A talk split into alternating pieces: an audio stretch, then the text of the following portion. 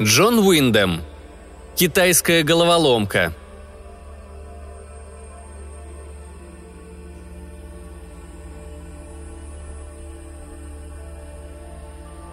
Первое, что Хвилл, вернувшись с работы, заметил, был пакет, вызывающий развалившийся на кухонном столе. «Отдай, что ли?» – осведомился он у жены. «Да уж, конечно, марки-то японские», – отозвалась она. Хвилл прошел через кухню и стал рассматривать пакет. Тот был вроде шляпной картонки, только маленькой. Дюймов этак по 10 в каждую сторону. Адрес – мистеру и миссис Хвилл Хеджес, Тайдервин, Линлон, Лангольф-Кос, Брэкнокшир, Ю. Уэльс. Буквы тщательно выведены, чтобы даже иностранцы ничего не перепутали. Еще была надпись, тоже от руки, только красная, и тоже достаточно понятная. Написано было «Яйца – хрупкий груз, обращаться с осторожностью». «Смешно так далеко яйца посылать», – заметил Хвилл. «У нас тут их у самих хватает. Эти случайно не шоколадные?» «Пей давай свой чай», – отозвалась Бронвен. Я тут целый день на пакет любуюсь, может и еще малость подождать».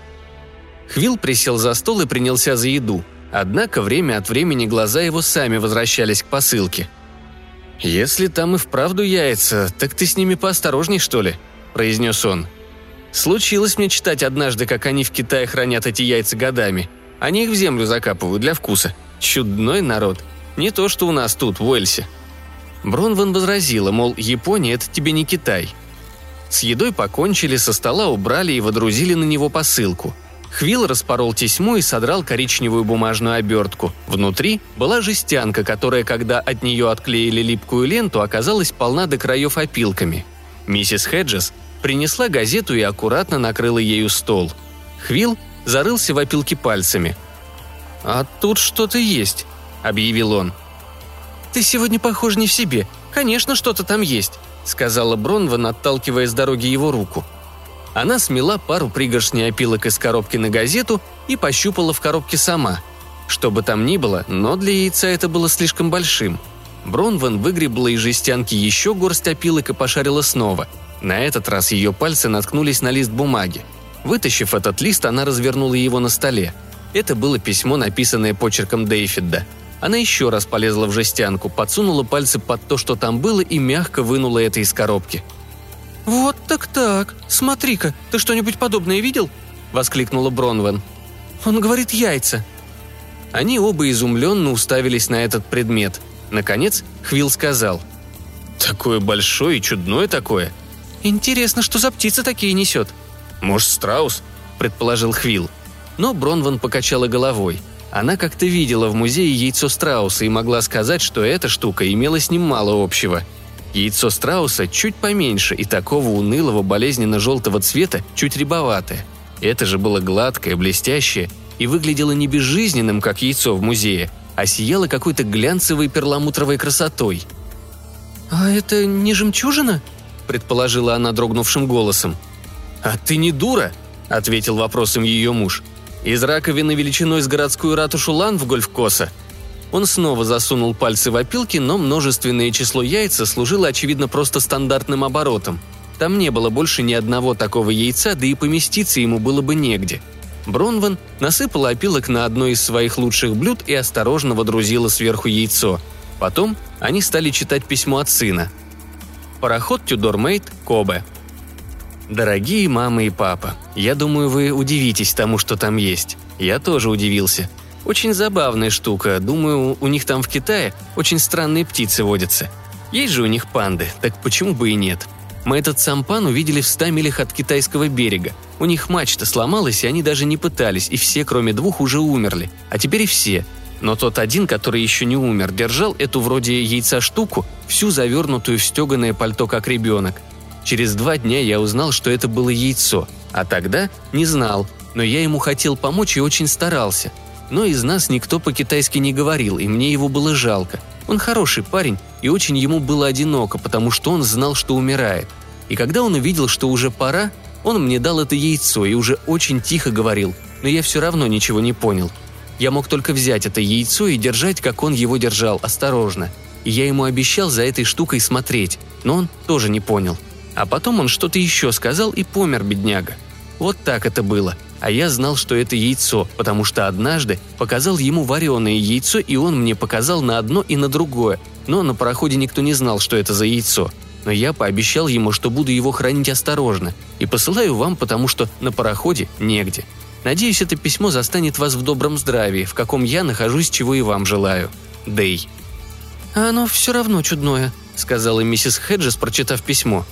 «На яйцо похоже по форме», — заключила она. Но цвета не такие. Вот смотри, какие они красивые. Как бензиновые пятна на лужах. Такого яйца я никогда в жизни не видела. Они все одинаковые и не сияют». Хвилл все задумчиво смотрел на яйцо. «И вправду красиво», — наконец согласился он. «А что в нем толку?» «Толку, сказал тоже», — отозвалась его супруга. «Оно, небось, для их религии священно. Тот-то бедняга помирал, и наш сын дал ему слово, и мы теперь его сохраним, пока он не приедет». Они вдвоем еще некоторое время созерцали яйцо. «Далеко это, Китай», — заметила Бронван непонятно к чему. Но прошло несколько дней, пока яйцо убрали со всеобщего обозрения на кухонном шкафу. Слух о нем прошел по всей долине, и если визитерам не удавалось его увидеть, они чувствовали себя обойденными — Бронван поняла, что без конца доставать яйцо на свет Божий и прятать обратно гораздо опаснее, чем оставить его у всех на виду. Почти никто из соседей не был разочарован видом яйца. Лишь Идрис Боуэн, живший за три дома от них, разошелся во мнениях с остальными. «Форма, как у яйца, это точно», — признал он. «Но вы поосторожнее, миссис Хеджес. Я так думаю, что это символ плодородия, да еще и краденый». «Мистер Боуэн», возмутилась Бронван. «Да нет, это тот в лодке, миссис Хеджес. Беглец из Китая, наверное. Предатели своего народа бегут из страны и тащат все, что гвоздями не прибито, пока их доблестная рабоче-крестьянская армия не взяла к ногтю. Всегда и всюду одно и то же. Вот будет революция у нас в Уэльсе, сами увидите». «О, господи боже ты мой, да чего же вы забавный человек, мистер Боуэн. Даже старую калошу и ту сможете использовать для пропаганды, не в обиду вам будет сказано засмеялась Бронван. Идрис Боуэн скривился.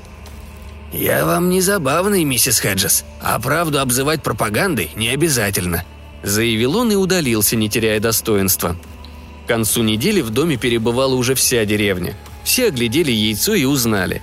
Нет, миссис Хеджес неизвестно, что за тварь его снесла, и пора его уже положить куда-нибудь в безопасное место и подождать, пока вернется Дейфит. В доме было не так уж много мест, которые можно было безоговорочно считать безопасными, и среди них воздушный сушильный шкаф для посуды был признан ничем не хуже других. Бронван собрала в жестянку оставшиеся опилки, положила сверху яйцо и засунула это на верхнюю полку шкафа. Там оно оставалось около месяца, вдали от глаз и почти позабытое до того самого дня, когда Хвил, вернувшись с работы, обнаружил, что его жена сидит за столом с обескураженным видом, а на пальце у нее – бинт. На мужа она взглянула с облегчением. «Этот-то вылупился!» Непонимающее выражение на лице Хвилла слегка разозлило Бронван, все мысли которой были в течение всего дня заняты только одним. «Ну этот, из яйца, что Дэй прислал», — объяснила она. «Он вылупился, говорю тебе». «А, теперь понял», — кивнул Хвилл. «Ну и как? Симпатичный цыпленок?» «Вовсе и не цыпленок. Какое-то чудище, да еще и меня цапнуло». Она показала бинт. Этим утром, рассказывала Бронван, она подошла к сушильному шкафу взять чистое полотенце, засунула туда руку и ее что-то ухватило за палец, причем больно. Сначала она подумала, что это крыса со двора как-то пролезла в шкаф, а потом заметила, что с жестянки сорвана крышка, а рядом валяются осколки скорлупы. «А как оно выглядит?» – спросил Хвилл. Бронван признала, что толком его и не разглядела – заметила только что-то вроде мелькнувшего зелено-синего длинного хвоста, показавшегося над стопкой скатертей, а когда она заглянула за эту стопку, увидела блеск глядящих на нее красных глаз. Возиться с такой тварью – дело мужское, так что она закрыла дверь и пошла перевязывать палец. «Выходит, оно еще там?» – спросил Хвилл. Бронван кивнула. «Давай-ка на него поглядим», – решительно сказал Хвилл и направился вон из комнаты. Но в последний момент вернулся за парой брезентовых рукавиц – Бронван осталась на месте. Хвилл вернулся, захлопнув за собой дверь ногой, посадил зверюшку на стул, и несколько секунд она сидела там, съежившись и не двигаясь, только хлопая глазами. «Он, я думаю, напуган», — заметил Хвилл. Телом зверушка была похожа на большую ящерицу, около фута длиной. только чешуйки у нее на шкуре были крупнее. Некоторые из них закручивались и кое-где отставали на манер плавников. А вот голова была совсем не как у ящерицы, гораздо круглее. Широкой пастью, расставленными ноздрями и в довершении всего с двумя большими впадинами, в которых ворочались горящие красные глаза. А вокруг шеи, гривой, росло что-то вроде вымпела из склеенных волос – Цвета зверь был зеленого, с добавками кое-где металлического синего, а вокруг головы и на концах локонов сияющие красные пятна. Красным были отмечены и места, где ноги соединялись с туловищем, и основание острых желтых когтей на лапах. А все вместе – неожиданно яркое и экзотическое создание. Оно оглядело Бронван Хеджес, бросило искоса недобрый взгляд на Хвила и начало рыскать по столу, стараясь найти путь к бегству. Хеджесы смотрели на него минуту-другую, а потом одновременно взглянули друг на друга. «Он на тебя злой», — заметила Бронван. «Злой, верно. Зато красивый», — ответил Хвил. «Морда у него противная», — сказала Бронван. «Это да, зато смотри, какие цвета!» Тварь уже наполовину собралась прыгнуть со стола. Хвил рванулся вперед и перехватил ее. Та задергалась, извиваясь, и пыталась цапнуть Хвила за руку, но он держал ее слишком близко к шее. Тварь перестала биться и вдруг фыркнула. Из ноздрей рванулись две струи пламени и клуб дыма. Хвил резко отдернул руки, отчасти от испуга, но в основном от изумления. Бронван взвизгнула и вспрыгнула на стул. Сама тварь тоже, похоже, несколько удивилась. Несколько секунд она недоуменно вертела головой и помахивала извилистым хвостом, который был не короче тела. Потом перепрыгнула к камину и свернулась перед огнем. «Вот это да! Это штука, скажу я вам!» – вскричал Хвил, несколько выбитый из колеи. «Там у него внутри огонь! Хотел бы я разобраться, как это получается!» «Огонь, точно, да еще и дым», – подтвердила Бронван. «Просто непонятно. И неестественно». Она неуверенно посмотрела на зверя. Тот так явно устроился подремать, что она рискнула слезть со стула, но глаз не сводила с твари, готовая вспрыгнуть обратно при первом ее движении. Потом произнесла. «Никогда не думала, что мне доведется увидеть одного из них, и я не знаю, стоит ли держать такого в доме». «Ты это о чем?» – спросил озадаченный Хвил. «О драконе, конечно», – ответила Бронван. Хвил вытаращился на жену. «Дракон? Ну уж и в самом деле. Это просто глуп...» Он осекся. Снова посмотрел на животное, а потом на то место, где пламя лизнуло рукавицы. «Черт побери, ты права. И вправду дракон». Они посмотрели на зверя с некоторой опаской, и Бронван заметила. «А хорошо, что мы не в Китае живем», те, кому повезло в следующие два дня увидеть зверя, почти все поддержали гипотезу о том, что это дракон – это они проверяли, просовывая палки в проволочную клетку, сделанную для чудища хвилом, до тех пор, пока не добивались заметного пламени. И даже мистер Джонс, священник, не усомнился в его аутентичности, хотя по поводу правомерности присутствия дракона в общине предпочел пока суждения не высказывать. Но через некоторое время Бронван Хеджес прекратила эти опыты с просовыванием в клетку палок, с одной стороны, она чувствовала ответственность перед Дэем за сохранность его имущества. С другой стороны, зверь начал становиться раздражительным и фыркать пламенем без всякого повода. А с третьей стороны, хотя мистер Джонс не высказался окончательно, можно ли подобную тварь рассматривать как одно из божьих созданий, Бронван посчитала, что этому существу следует гарантировать равные права с другими бессловесными тварями. Она прицепила на клетку табличку с надписью «Пожалуйста, не дразнить», и большую часть времени проводила рядом с этой табличкой, следя за тем, чтобы правило соблюдалось. Почти весь Линлон и уйма народу из Лангольфкоса приходила на него посмотреть. Иногда они оставались по часу или больше, надеясь посмотреть, как чудище злится. Если это происходило, они шли домой довольные, что видели дракона. Но если зверь оставался спокойным и не имел желания дышать огнем, то они уходили и рассказывали своим друзьям, что это просто старая ящерица, только, понимаешь, очень большая – Идрис Боуэн был исключением из обеих категорий до своего третьего посещения, когда ему посчастливилось увидеть фыркающего зверька, хотя и это его не убедило. «Да, верно, он не совсем обыкновенный», — признал Идрис Боуэн. «Но это не дракон. Вы посмотрите на уэльского дракона, на дракона Святого Георгия. Дышать огнем уже кое-что не спорю. Но дракон должен иметь крылья, а если нет, то какой же из него дракон?» От Идриса Боуна только и можно было ожидать таких придирок. а потому на них не обратили внимания. Однако после того, как народ дней 10 потолпился у Хеджесов, интерес стал спадать. Каждый хоть однажды видел дракона, полюбовался игрой цветов на его чешуе, и добавить к этому было уже мало что, кроме радостного чувства от того, что дракон живет у Хеджесов, а не у тебя, да еще и поинтересоваться, каким же он в конце концов вырастет. Потому что на самом-то деле сидеть и ждать, мигая, пока он полыхнет маленьким язычком огня, было неинтересно. Так что через несколько дней в доме Хеджесов снова воцарился покой. А дракон, которого перестали беспокоить гости, стал проявлять более уравновешенный нрав – он никогда не фыркал огнем на Броуэн и очень редко на Хвила. Первая отрицательная реакция Броуэн быстро прошла, уступив место растущей привязанности. Она кормила дракона, приглядывала за ним и нашла, что на диете из собачьих бисквитов и рубленой конины ее питомец на удивление быстро набирает рост. Большую часть времени он свободно носился по комнате. Опасения гостей Броуэн обычно старалась рассеять такими объяснениями – он вообще-то дружелюбный и очень забавный, если его не дразнить. Мне его жалко, потому что плохо быть единственным детятей, а сиротой так еще хуже. Он же ни с кем из своей породы водиться не может. Здесь даже никого похожего на него нету». Но в конце концов наступил вечер, когда пришедший с работы Хвилл посмотрел на дракона и сказал «Давай-ка, сынок, во двор. Ты уж слишком большой, чтобы дома тебя держать. Сам видишь». Бронван даже удивилась тому, как ей не понравились эти слова – «Ты посмотри, какой он хороший и тихий!» – воскликнула она. «И ты посмотри, какая он умница! Как он всегда убирает хвост с дороги, чтобы на него не наступили! И в доме не пачкает, аккуратный! Всегда регулярно выходит во двор, хоть часы по нему проверяй!» «Ведет-то он себя хорошо, это верно», — согласился Хвил. «Да растет очень уж быстро. И места ему нужно больше, а там, во дворе, отличная для него клетка. И есть где побегать.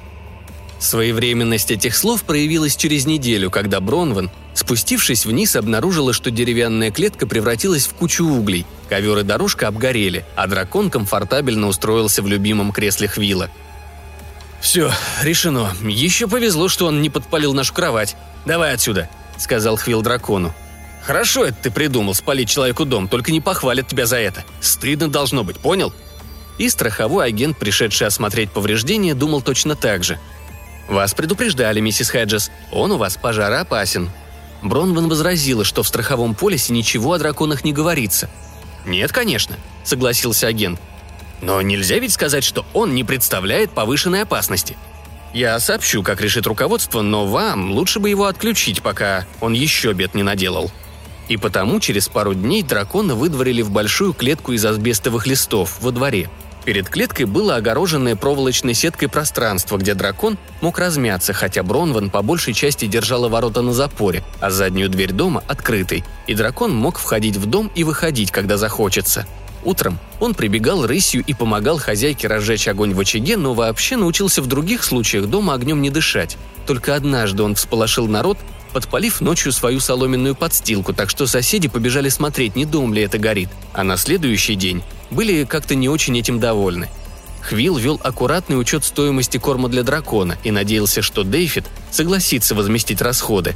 Кроме этого, единственной трудностью было найти какой-нибудь негорючий материал на подстилку. Да еще Хвилл часто гадал, насколько он успеет вырасти, пока вернется сын и возьмет дракона в свои руки. И все могло бы идти до этого времени гладко, если бы не Идрис Боуэн – Хвилл только что поужинал и с наслаждением вкушал вечерний отдых возле своих дверей, когда появился Идрис со своей гончей на поводке. «А, Идрис, привет!» – дружелюбно приветствовал его хозяин. «И тебе привет, Хвилл. Как поживает твой фальшивый дракон?» «Почему это фальшивый?» – возмутился Хвилл. «У дракона должны быть крылья», – твердо заявил Идрис. «К черту тебя с твоими крыльями! Пойди посмотри на него, а потом скажи мне, что это такое, если не дракон». Хвил махнул рукой, приглашая Идриса следовать за собой и повел гостя через двор. Дракон за своей проволочной загородкой открыл один глаз, взглянул на них и снова его закрыл.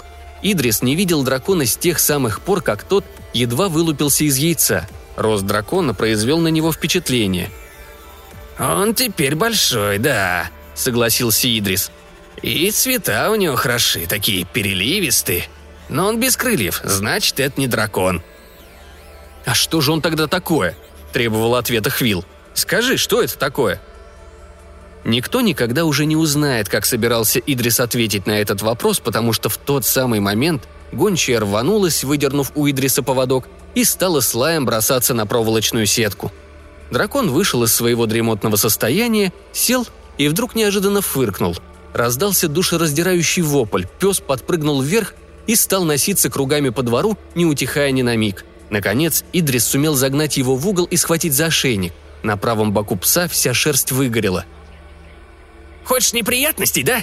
Ну так ты их получишь, бог свидетель!» — крикнул Идрис, снова бросил поводок и начал снимать пальто. Было неясно, к кому он обращается и с кем хочет драться, с Хвилом или с драконом, но каково бы ни было намерение, его решительно пресекла вышедшая на шум миссис Хеджес. «Ага, дразнил дракона, и тебе не стыдно. Это же не дракон, а ягненок, всем известно, если только его не дразнить. Безнравственный ты тип, Идрис Боуэн, и драка тебя не исправит. Вон отсюда, убирайся немедленно!» Идрис начал было протестовать, но Броуэн качнула головой и сжала губы. «Слушать тебя не желаю, Идрис Боуэн. Нечего сказать, смельчак, дразнить беспомощного дракона. Он уже больше месяца огнем не плевался». Идрис раскалился так, что казалось, сам вот-вот плюнет огнем. Он заколебался, потом снова надел пальто, подхватил собаку на руки, бросил последний взгляд на дракона и повернулся к воротам. Уже выходя, обернулся и зловеще произнес. «Так не я, а закон призовет вас к ответу. Однако о законе что-то было не слыхать. То ли Идрис передумал, то ли ему отсоветовали, и все вроде бы затихло. Но через три недели случилось собрание местного профсоюза. Собрание шло довольно скучно, посвященное в основном принятым в руководстве Союза резолюциям и местным текущим вопросам. Потом, уже в конце, когда все обсудили, поднялся Идрис Боуэн. «Задержитесь, пожалуйста», — обратился председатель к тем, кто уже тянулся к выходу, и дал слово Идрису. Идрис подождал, пока все вернутся и займут места. Потом сказал. «Товарищи!» Аудитория взорвалась криками. «Браво!», «Долой!», «К порядку!» и «Лишить слова» смешались в одну кучу. Председательствующий долго и энергично стучал молотком, пока не добился относительной тишины. «Провокационное поведение», — сделал он замечание Идрису. «Продолжайте по существу и не нарушайте порядка».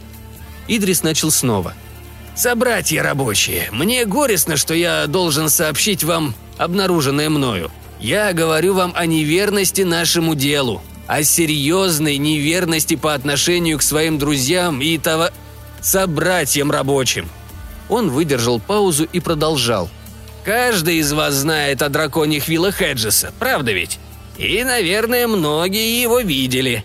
Я видел его и сам, и говорил, что это не дракон, но теперь я говорю, что я был неправ, да? Неправ я был, и признаю это. Он дракон, без всякого сомнения дракон, хотя и крыльев у него нет. Я прочел в публичной библиотеке Метхера, что есть два вида драконов. У европейского дракона крылья есть, но у восточного дракона их нет. И я приношу свои извинения мистеру Хеджесу. Да, я приношу извинения при всех. Аудитория начала проявлять некоторое нетерпение, однако голос Идриса вдруг резко переменился. «Но!» – продолжил он. «Но есть и другое. Я вот здесь прочел и встревожился, и я скажу вам. Вы видели лапы этого дракона, правда? У него там когти, причем острейшие. Но сколько их, спрошу я вас? И я же вам отвечу, их там пять. По пять на каждой лапе. Боуэн замолчал и для пущего драматического эффекта встряхнул головой – и это плохо, братья, очень плохо. Потому что да будет вам известно, китайский пятипалый дракон – это не дракон республики, это не дракон народа. Пятипалый дракон – это дракон имперский. Это символ угнетения китайских рабочих и крестьян. Каково нам даже подумать, что эмблему этого угнетения держим мы в своей деревне. Что скажет о нас, услышав такие вести? Свободный народ Китая – что подумает о Южном Уэльсе славный вождь героического народного Китая Мао Цзэдун, узнав об этом драконе империализма? Идрис еще говорил, но его голос утонул в гуле собрания. Председателю пришлось снова наводить порядок. Он дал Хвилу слово для ответа, и когда ситуация была разъяснена, дракона голосованием оправдали от всех идеологических обвинений, возведенных против него Идрисом. Придя домой, Хвил рассказал обо всем Бронван, но она не удивилась. «А я знаю», — сказала она. «Джонс почтальон мне рассказывал. Идрис, он ведь телеграмму посылал». «Телеграмму?» – заинтересовался Хвилл. «Ага, телеграмму. Он в Лондоне спрашивал у Дейли Уоркер, какой линии придерживается партия насчет империалистических драконов. Ответ пока не было». Через несколько дней Хеджесов разбудил стук в дверь. Хвилл подошел к окну, увидел Идриса и спросил его, что стряслось. «А ты спускайся вниз, я тебе покажу», — сказал ему Идрис. Немного поспорив, Хвилл спустился вниз. Идрис повел его к своему дому и показал Хвиллу на задний двор. «Вот, смотри сам!» Дверь курятника висела на одной петле. Рядом лежало то, что осталось от двух цыплят. По двору носилась туча перьев. Хвилл посмотрел на курятник внимательней. На пропитанном криозотом дереве белели глубокие царапины. В других местах по дереву будто провели черные мазки паленого. Идрис показал на землю. Там были видны глубокие отпечатки когтей, но не целой лапы. «Плохо дело. Лис, что ли?» – полюбопытствовал Хвилл. Идрис аж поперхнулся от злобы. «Лисы, говоришь? Лис, прямо. Кто же еще, кроме твоего дракона? И полиция будет знать, не сомневайся». Хеджес покачал головой. «Это не он». «Ах, не он? Так я, значит, вру. Я из тебя кишки выпущу, Хвилл Хеджес, и на барабан намотаю». «Бросаешься словами, Идрис», — сказал ему Хвилл. «А как это получилось, если дракон заперт у себя в клетке, спрошу я тебя? Не веришь? Пойдем посмотрим». Они вернулись к дому Хвилла. Дракон сидел в клетке, в чем не было никакого сомнения, и дверь была заперта снаружи палкой. Более того, как указал Хвилл, даже если бы ночью дракон выходил, он обязательно оставил бы следы когтей, а их не было. В конце концов, соседи расстались в состоянии вооруженного перемирия. Идрис отнюдь не был переубежден, но не знал, как опровергнуть факты, и совсем не принимал гипотезу Хвилла, что какой-то идиот-шутник оставил такие следы в курятнике плотницкими гвоздями и паяльной лампой. Хвилл поднялся в спальню переодеться. «А все равно непонятно», — сказал он Бронван. Идрис не заметил, а палка-то в двери, а полина снаружи. Как это случилось, ума не приложу. «Этой ночью он пыхал огнем раза четыре или пять», — ответила Бронван. Скулил, бегал по своей клетке и когтями стучал. Никогда раньше такого не слышала». «И в самом деле странно», — согласился Хвилл. «Но ведь из клетки он не выходил, могу поклясться». Через два дня Хвилл ночью проснулся от того, что Бронван трясла его за плечо. «А ну-ка послушай», — сказала она ему и добавила. «Огнем пыхает». Вдруг раздался какой-то грохот, затем донеслись вопли сыпавшего проклятиями. Хвилл неохотно решил, что ему стоит выйти посмотреть. Во дворе было все как всегда, если не считать того, что посреди двора лежала большая жестяная банка, которая, очевидно, и произвела такой грохот. Еще сильно пахло горелым, и слышался шум и грохот. Дракон бегал по своей клетке, вновь охваченной пламенем. Хвилл открыл дверцу, выгреб обгорелую солому и набросал свежий. «А теперь тихо», — сказал он дракону. «Будешь еще такое устраивать, я тебя далеко упрячу и надолго. Хватит, пора спать». Хвилл и сам пошел спать, но в тот же момент, как он положил голову на подушку, уже наступил день. Так ему показалось, а у порога дома стоял Идрис Боуэн и стучал в дверь. Идрис выкрикивал что-то малоосмысленное, но Хвилл сообразил, что еще что-то случилось, и потому надел пиджак и брюки и спустился вниз. Идрис бегом потрусил к своему дому и с видом фокусника распахнул ворота во дворе. Хвилл на несколько секунд потерял дар речи. Перед курятником Идриса стояла самодельная западня из каких-то железных уголков и проволочного плетения. В ней среди цыплячьих перьев сидела, глядя на них топазовыми мерцающими глазами, какая-то тварь сплошного кроваво-красного цвета. «А вот это дракон!» – провозгласил Идрис. «Не то, что твой пестрый, как в балагане карусель. Это настоящий, серьезный дракон с крыльями, видишь?» Хвилл по-прежнему молча смотрел на дракона. Его крылья были сложены, и в клетке их негде было расправить. Краснота, как теперь можно было рассмотреть, становилась темнее на спине и внизу светлела, зловеще играя бликами в свете языков пламени из-под дувала. Да, эта зверюга была посерьезнее, чем его питомец, и вид у нее был существенно более свирепый. Хвилл сделал шаг вперед, чтобы рассмотреть дракона поближе. «Осторожней, друг», — предупредил Идрис, беря его за плечо. Дракон скривил губы и фыркнул. Из ноздрей вырвался двойной язык пламени длиной в целый ярд — Куда там зверюшки Хеджесов? Воздух наполнился сильным запахом жженых перьев. «Хороший дракон», — сказал Идрис. «Настоящий уэльский дракон. Он, видишь, злится. И неудивительно. Каково ему слышать о том, что в его стране поселился империалистический дракон? Вот он и пришел его отсюда выкинуть. И скоро из твоего дракончика котлет наделает». «Лучше бы ему не соваться», — сказал Хвилл с уверенностью, которую сам не ощущал. «И еще одно. Посмотри, он весь красный. Настоящий народный дракон». Ну, опять поехал за свое. Снова используешь драконов для пропаганды. Уэльский дракон уже две тысячи лет красный и всегда был воином. Но он воевал за Уэльс, а не драл глотку в борьбе за мир. Он хороший, классный уэльский дракон, и не из того яйца, что подбрасывает твой старый дядя Джо. А этот, — сказал Хвил, — у тебя воровал цыплят, не у меня». «Да ладно, здоровье ему», — добродушно ответил Идрис. Он сюда пришел выгнать твоего империалиста с нашей законной территории. И правильно. Нам в Линлане эти перемещенные драконьи морды не нужны. И вообще в Южном Уэльсе тоже». «Проваливал бы ты к чертовой матери», — сказал соседу Хвил. «Мой дракон тихого нрава, никого не трогает и цыплят не ворует. Если ты к нам полезешь, я в суд подам на тебя и на твоего дракона за нарушение спокойствия. Я тебе сказал, и ты это запомни. Пока». Хвил еще раз взглянул в топазовые глаза красного дракона и зашагал к своему дому. Вечером, когда Хвил сел ужинать, раздался стук в дверь. Бронван пошла открывать и вернулась. «Там к тебе Айвор Томас и Дэйвид Эллис, что-то по профсоюзным делам». Он встал и вышел им навстречу. Они пришли с какой-то длинной историей насчет членских взносов, которые он будто бы не заплатил полностью – Хвилл не сомневался, что все уплатил вовремя, но убедить этих двоих ему не удавалось. После долгого спора они, недовольно покачивая головами, согласились уйти. Хвилл вернулся в кухню. Там его встретила стоящая у стола Бронван. «А дракона увели», — просто сказала она. Хвилл уставился на нее.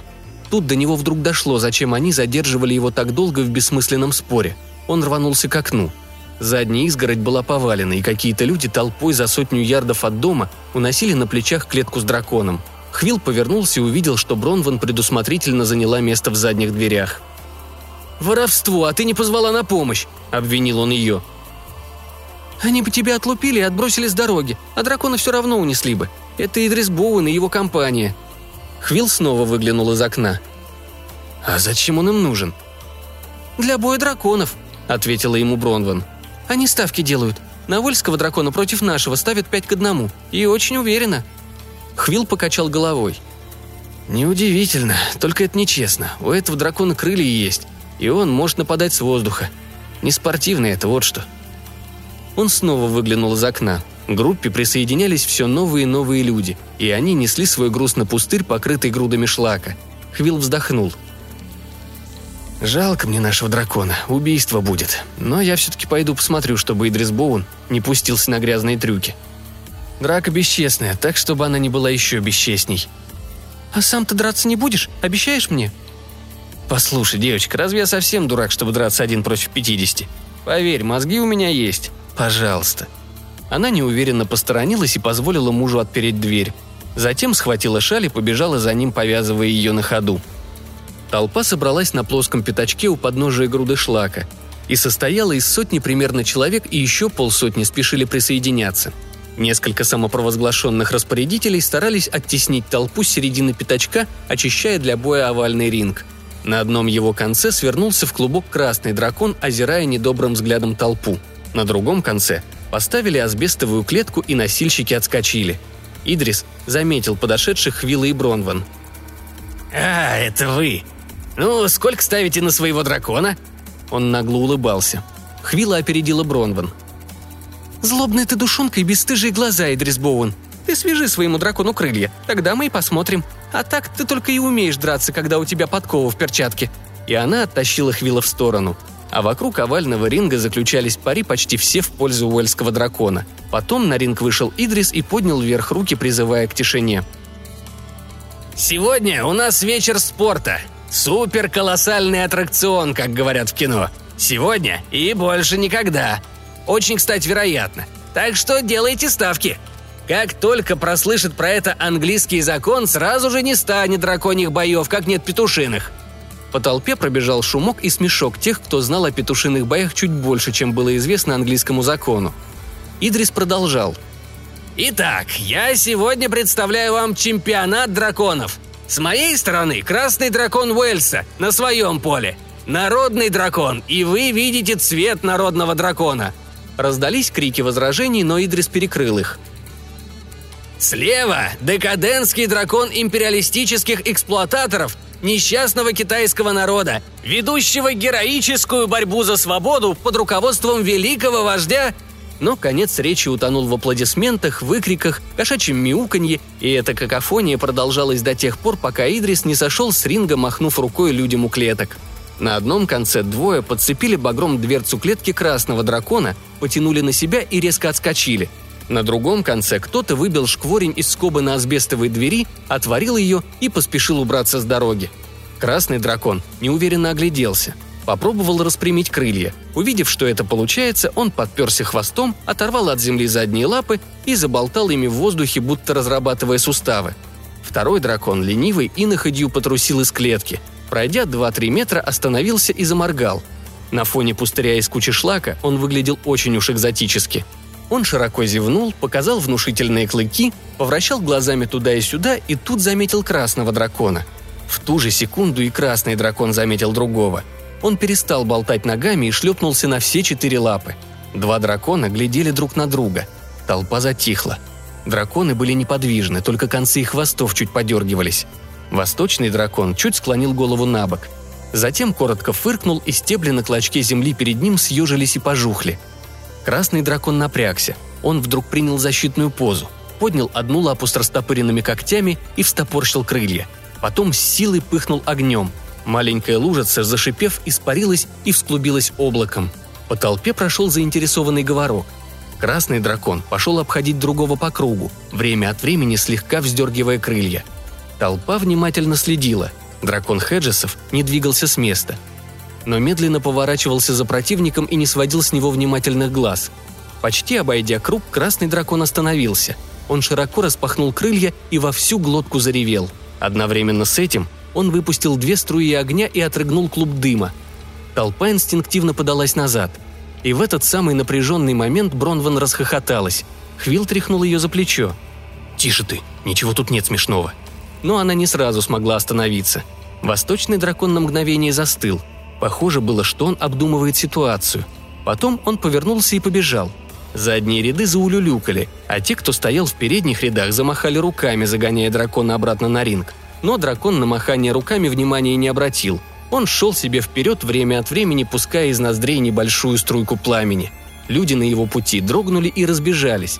Полдесятка человек погнались за ним с палками, но отстали. Дракон бежал вдвое быстрее, чем они. Красный дракон с ревом взмыл в воздух и пролетел над полем, плюясь огнем, как истребитель с огнеметом. Толпа стала быстро разбегаться, очищая ему дорогу. Бегущий дракон скрылся за подножием шлакового холма, а второй сделал в воздухе горку и тоже скрылся из виду. Толпа разочарованно застонала, и часть ее рванулась за холм увидеть момент убийства.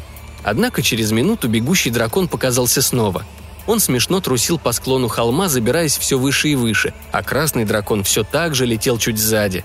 Люди стояли и смотрели, пока, наконец, драконы не скрылись за гребнем. На секунду на фоне неба появился силуэт летящего дракона, сверкнула струя пламени.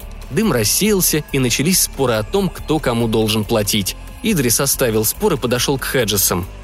«Ну и трус же этот ваш империалист! Хоть бы раз огнем дунул как следует или огрызнулся!» Бронван посмотрела на него и вдруг улыбнулась. «Ну и дурак же ты, Идрис Боуэн, и голова у тебя забита битвами и пропагандой. Есть еще много в мире хорошего, кроме драк, даже у драконов. Твой-то красный. Уж такой был молодец, уж такой красавец, прям павлин. Совсем как ребята в воскресных костюмах на Хай-стрит Лан Гольф-Косе. Те уж точно не на драку наряжаются». Идрис вытаращился на нее. «А наш-то дракон», — продолжала она. «Наш-то тоже ничего. Фокус, конечно, не новый. Мне и самой так когда-то приходилось. Она искоса взглянула на Хвила. До Идриса начало доходить. «Так... так вы же всегда говорили он про свою зверюгу!» – возмутился Идрис Боуэн. Бронван пожала плечами. «Верно, верно. А ты умеешь отличить дракона от драконихи по виду?» Она повернулась в сторону гор. «Очень уж холодно и одиноко ему было две тысячи лет. Так что сейчас этот красный петушок не будет забивать себе голову твоей политикой. У него другое на уме. А ты знаешь, интересно будет, когда у Уэльси начнут плодиться дракончики. И очень скоро.